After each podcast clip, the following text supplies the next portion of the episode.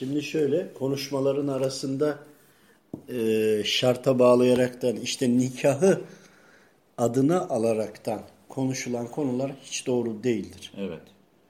Nikahı ağzına aldırır şeytan.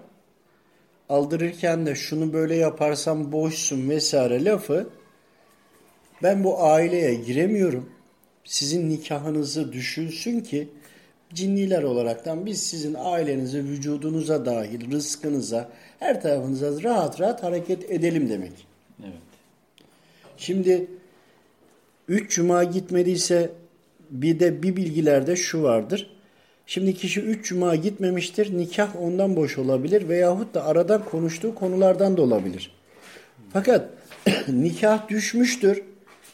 Üç cumada gitmemiştir. Hepsi bir arada da olmuş olabilir. Yani bir doneyi sana bir doneyi diğerine söylemiş de olabilir. Fakat her halükarda aldığın bilgi seni doğruya götürüyor. Yani tesbih kullanmakta, mübarekle söyleşide, istişarede ustalaşmaya başladın. Nikah konusuna dönersek, konuşurken kullandığımız kelimeler bizlere silah olarak, sıkıntı olarak geri döner. Evet. Ve bir ailenin içine de yerleşebilmenin en güzel yolu o aileyi parçalamaktır. Onları bir arada tutup ama parça parça birbirlerine fitneydi, kavgaydı, gürültüydü, İslam'a aykırı davranıştı. Bunlara çevirmek isterler. Onun için nikah özellikle çok önemlidir. Çünkü- Ve biz mesela Ramazan'da sohbet şeye gittik iftara orada nikah için gene herkesin nikahının tazelenmesiyle ilgili talepte bulunduk. Geçen gün Kader'in nikahında da aynı. Yani biz oradaydık ama gıyabında herkes üzerindeki nikahın tazelenmesiyle ilgili istekte bulunduk. Bu da şu demek oluyor. Bir nikah yapılırken dini nikah, nikaha mutlaka iştirak edelim. Orada nikah kıyılırken kendi nikahlarımızın üzerine de niyet edelim. Nikahı kıyan hoca da genel olarak ümmeti Muhammed'in nikahlarına da niyet ederse çok daha uygun ve güzel olur inşallah. Çünkü nikahın düşmesi, nikahın şakası da ciddidir. Ciddisi de ciddidir. Öyle bir kayda Kesin. vardır. Bir de şu vardır. Bu da çok önemlidir. Aile hayatında dördüncü gece mutlaka eşle bir arada olmak gerekir. Yani e, dört geceyi geçerse eğer yine aynı şekilde nikahın düşmesi tekrar nikah yapabilecek şekilde düşmesini gerektirebiliyor. Gerebiliyordur bu direkt nettir. Yani bir, iki, üç gece eğer bir arada kalınmadıysa dördüncü gece mutlaka. Şimdi soruyorum aynı zamanda bildiğim cevap ama yine de teyit ederek ilave söylemek istedikleri varsa iletmek istiyorum. Üç defa üst üste kasti olarak cuma namazını terk edenin nikahı tekrar nikah yapabilir şekilde düşer.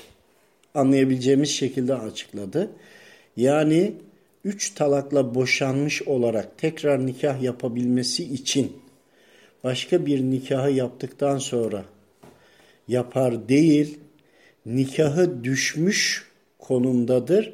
Ancak eşiyle tekrardan nikahını tazeleyebilecek kadar da bağı vardır der. Hülle gerekmeksizin nikahlayabilir. Ve e, üç defa kasti olarak cuma namazına gitmeyen insanın tüm her şeyi sorgulaması gerekir. Allah razı olsun. Peki beş vakit namazı terk edenler nasıl Soralım. olacak? Kasti olarak Soruyorum. kılmıyor, keyfi kılmıyor. kasti olarak kılmaması Allahu Teala'ya inkar anlamında olursa zaten imandan çıkar. Kabul ediyordur ancak kılamıyor ise nikahı düşmez. Ancak cumalara gitmiş olması gerekiyor.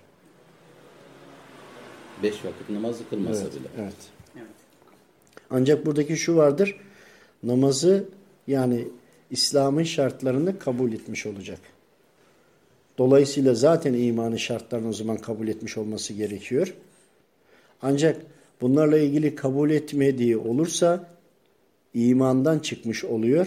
Zaten nikah diye bir olay kalmıyor. İmana davet ediyoruz. Ahir zamandayız. İnsanların ibadetini yapıp yapmadığını sorgulayacak durumda değiliz. Ki bu bizim haddimize de değil.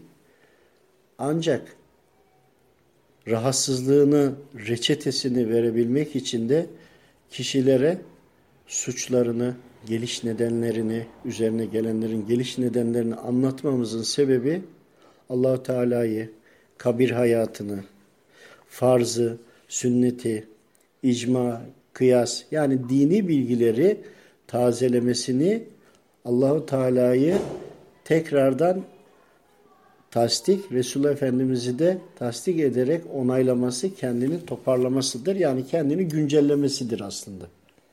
Allah'a emanet olun.